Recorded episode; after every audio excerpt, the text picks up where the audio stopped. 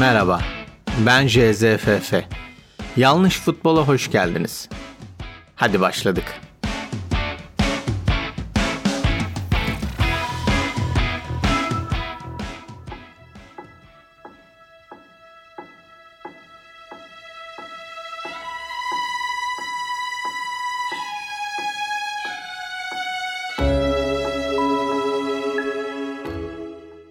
Futbol sadece seyirci olduğum bir şey olarak kalmıştı ve epeydir uzaklaşmıştım.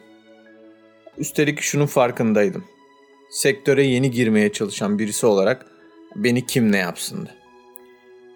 Geçmişimde perakende ürün satan bir işletmeciydim ben. Yani babasının yanında yetişmiş bir esnaftım. Üniversitede de işletme okumuştum. Girişimciydim. Zıpkın gibiydim, fişek gibiydim. Fişek kulaklarınızda patlamadı umarım. İşte hevesliydim. Ama futbolda sıfır tecrübeydim. Yani bilgi ve donanımım olmadığı için de şüpheciydim. Yani özgüven hiçbir şey yok zaten. Bu hemen hemen tüm sektörlerde geçerli olan bir şey. Yani benim gibi zibilyon tane genç var. Yani neden seni işe alalım diye soran kapitalist insan kaynakları çalışanları ve onların yöntemleri var. Yani halbuki beni işe alırsan ben çok mutlu olacağım. Ama hani bunu böyle söyleyemiyorsun. Abi vallahi bak çok mutlu olacağım desen olmuyor yani. Ben senin çok işine yararım abi. Böyle söyleyemiyorsun. Ya sorun çözerim. Bu da kabul edilmez.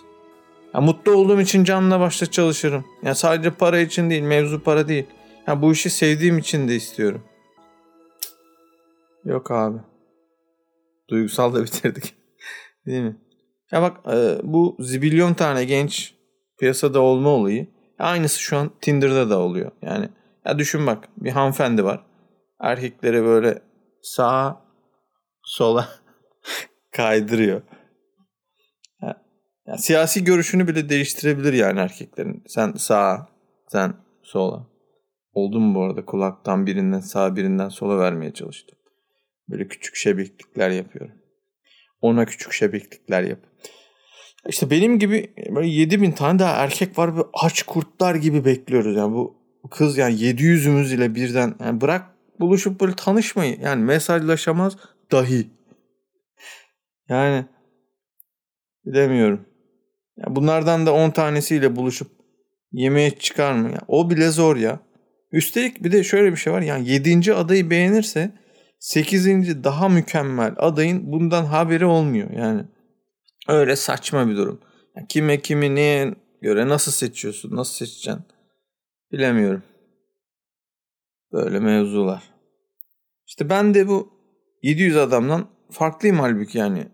Muhteşem sevebileceğim belki o kadını. Yani mutlu olacağız. Ama hani bunu ispat edemiyorum. Çünkü o kız bana niye şans versin?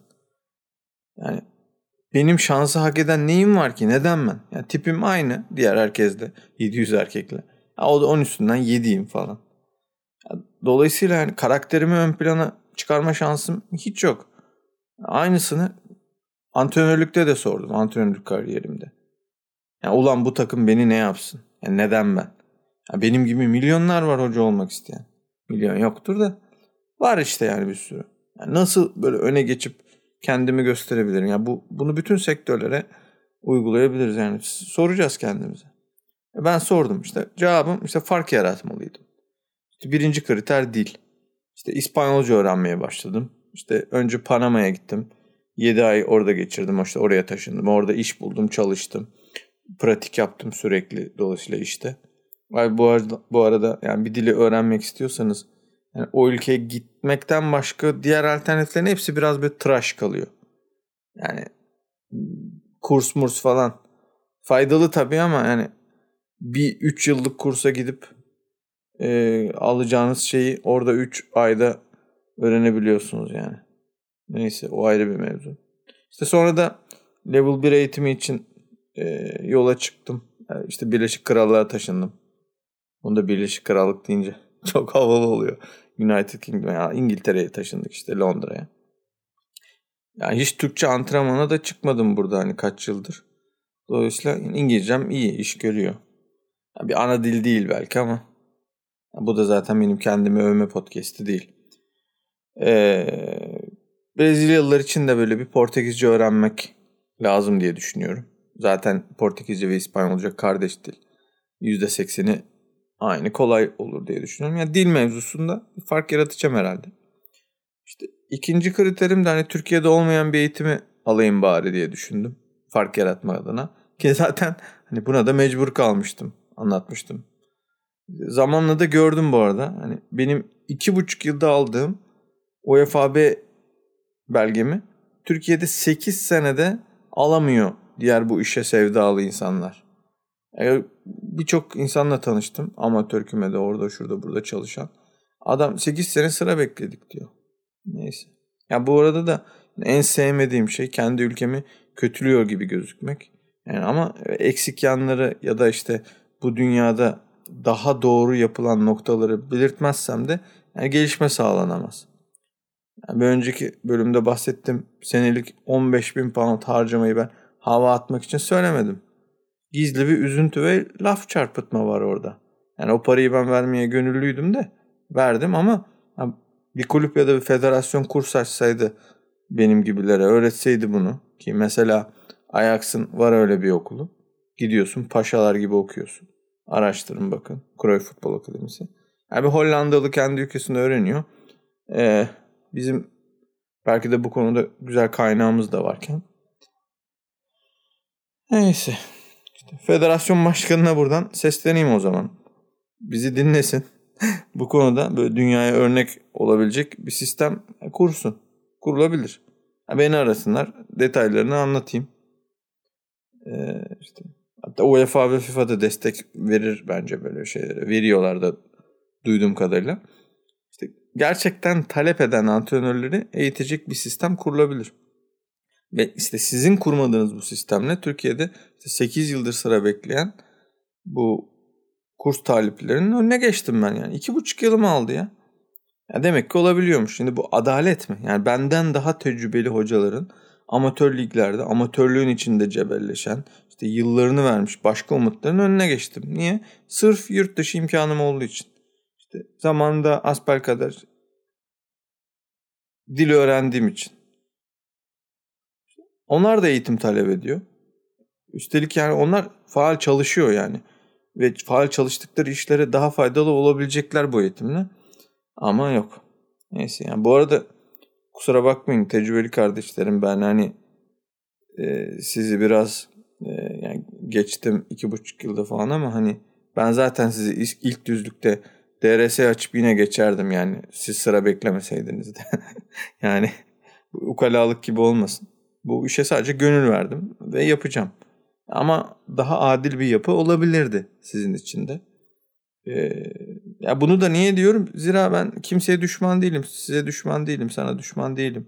Aksine hep beraber yükselebiliriz. Yani bu podcastlerin amacı da biraz da böyle hep beraber yükselmek. Şimdi İngilizler bunun böyle farkında olduğu için ortak ağ kullanılan bir yani böyle sosyal ağ var hocaların arasında. Öyle bir şey yapmışlar. The Hive diyorlardı. Hive diye yazılıyor. 4 karakter. İşte ismi şu ara değişiyordu bu arada. Community gibi bir şey oldu galiba. Google'larsanız Community DFA falan diye çıkar. İşte çeşitli gruplara üye olunuyor orada. Yani Facebook gibi bir şey. İnsanlar tecrübelerini paylaşıyor. Ama sadece futbol tabanlı. İşte sen görüyorsun oradan. Sen de paylaşıyorsun, danışıyorsun ya da ona yorum yapıyorsun. Ona fikir veriyorsun. O sana bir şey söylüyor.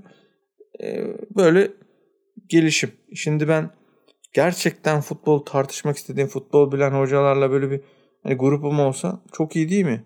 Hatta yani bunu dinleyen ve böyle bir şey yapmak isteyen lisansı olan hocalarla yapalım böyle bir şey. WhatsApp grubumuz olsun.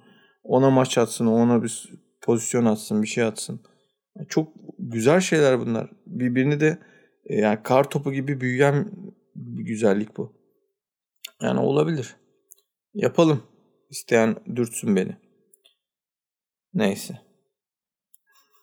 Neyse de benim slogan gibi oldu. Arada konular arası geçişlerde neyse diye kullanıyorum.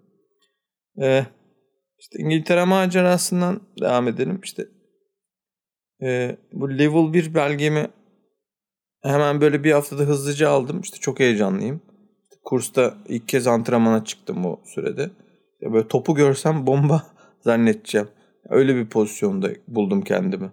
Böyle yeni bir dünyaymış. Bir hocalık çok başka bir şeymiş. Yani bu arada hocalıkla ilgili şöyle bir şey oldu. İlk girerken böyle kendi kurallarım vardı. Kesinlikle kaleciye pası yasaklayacağım. Hoca olursam bir gün ilk iş bunu yasaklayacağım falan diyordum. Arada duyuyorum millet de böyle çeşitli şeyler söylüyor. Hoca olsam şunu yasaklardım. Hoca olsam bunu. Benim ilk vazgeçtiğim şey bu ilk kuralım oldu.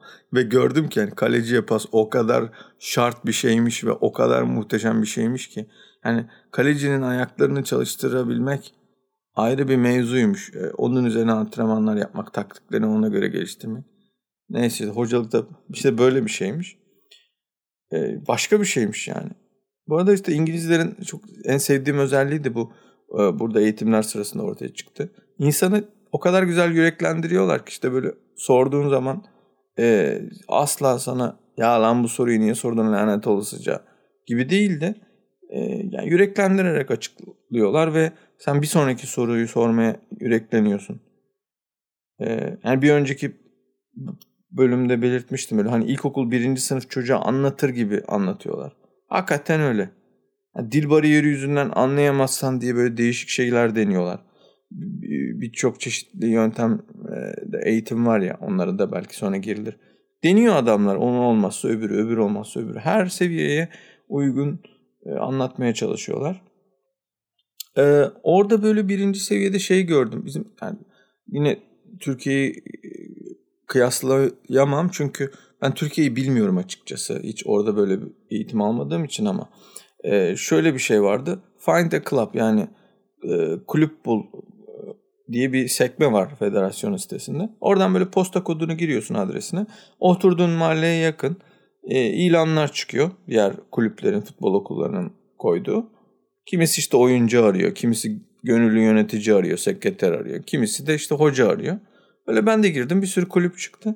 Orada incelerken böyle bir şey gördüm.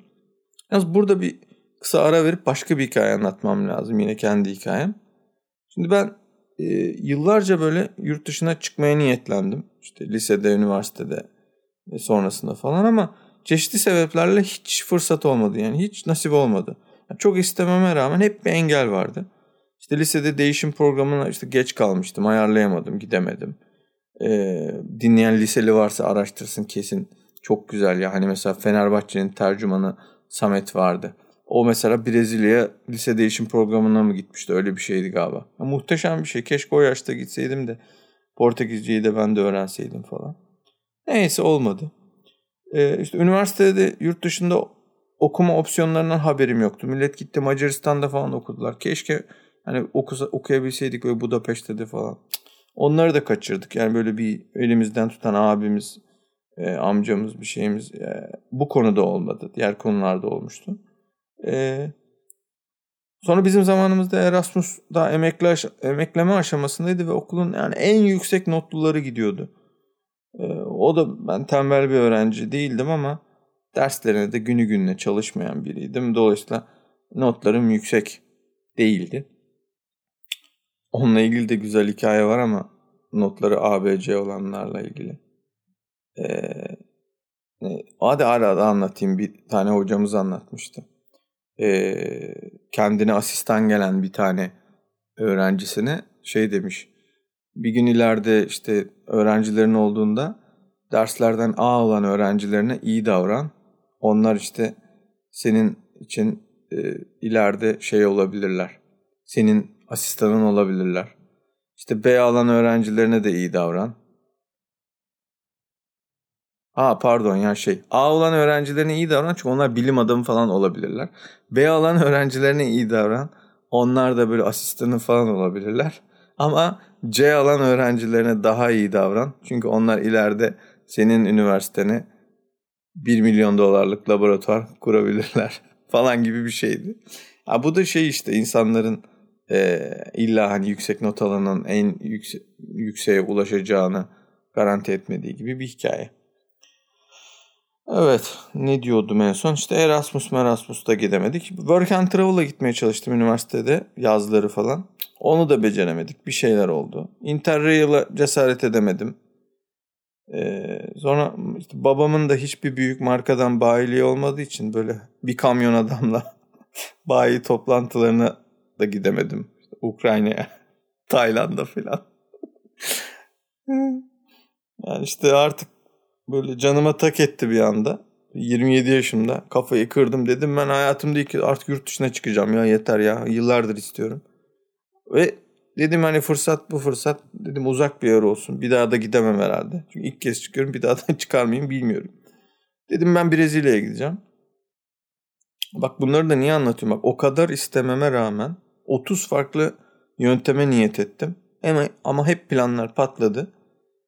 Ve hala özgüvensizim diyerek ucuz aktarmalı gidebilme imkanları varken böyle Türk Hava Yolları'nın aktarmasız tek bacak uçuşlarını seçtim. Direkt İstanbul'dan biniyorsun, paket São Paulo'da iniyorsun.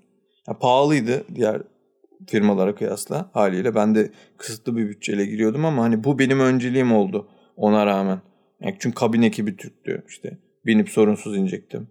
İşte ne bileyim anonslar Türkçe falan filan. Yani 12 yaşımdan beri iyi İngilizce eğitim almama rağmen yani korktum yolda İngilizce anlayamam belki diye. Yani eskiden öyleydim. Bilgim vardı ama bilgime güvenim yoktu. Bizim sanırım en büyük problemimiz bu yazın. JZFF, bilgim vardı ama bilgime güvenim yoktu. O yaz bunu güzel laf kısmında hashtag olarak bulunsun. Bu kulüp arayışları sırasında da işte yine bu özgüvensiz olduğum için yani böyle Türk kulübü oldu. Böyle 200 kilometre öteden anlaşılan 12 yaş altı bir takımla anlaştım. Deneme antrenmanlarına başlamak için o Find A Club'tan. Find A Club, evet. Oradan. İşte mevzu gönüllü hocalık. Gidiyorsun orada. Gönüllüsün. Bir şeyler yapıyorsun. Haftanın tabii tecrübeliler de var. Sen orada pişiyorsun bir süre. Haftanın 2 günü bir okulun sahasında toplanıyoruz. Çocuklarla böyle 1,5 saat ilgileniyoruz. Bu da işte sizin hani Türkiye'de sağda solda gördüğünüz futbol okulları gibi bir şey. İşte kulüp dediğime bakmayın yani. Futbol okulu arıyorsun. Bir özel oluşum aslında. Bazıları bu arada bunların yani bir şirket falan da kurulmuyor. Yani sadece giderleri, masrafları karşılıyorlar. Çocuklar kendi aralarında o kadar. Gönüllü hocalar da bulunuyor. Ama ben onu tercih etmedim. Çünkü hiçbir şey bilmiyordum. Birilerinden öğrenmem lazım gibi düşünüyordum. Zaten sayıları da o kadar fazla ki bu futbol okullarının. Şeyden anlayabilirsiniz. Bir Google'a London Hackney Marshes yazıp bir çıkan görsellere bakın lütfen. İnanamadım ben ilk gördüğümde. Bu yanlışfutbol.com'a da bir koyarım birkaç resmini. Bulamayan benim siteden bakabilir. Yani o resmi görün, ne demek istediğimi anlayacaksınız. Acayip güzel bir görüntü. Böyle yan yana 15-20 kadar çim saha, belki bazı yerlerde daha fazla. Bu sadece hani bir bölgede değil, birçok alanda var böyle yan yana sahalar, insanı mutlu ediyor. Biz de işte Pazar Ligi'ne katılmak için hazırlanıyoruz. Öyle bir futbol okulu bu. Bu arada bir ara vereyim. Bu bölüm uzun oldu. Diğer bölüme de devam edeyim bunu. Orada işte bu tecrübeleri yavaş yavaş anlatacağım. İşte İngiltere'de toplum mimarlığı mevzusuna bir giriş yapar. Devam ederiz. Şimdilik hoşçakalın.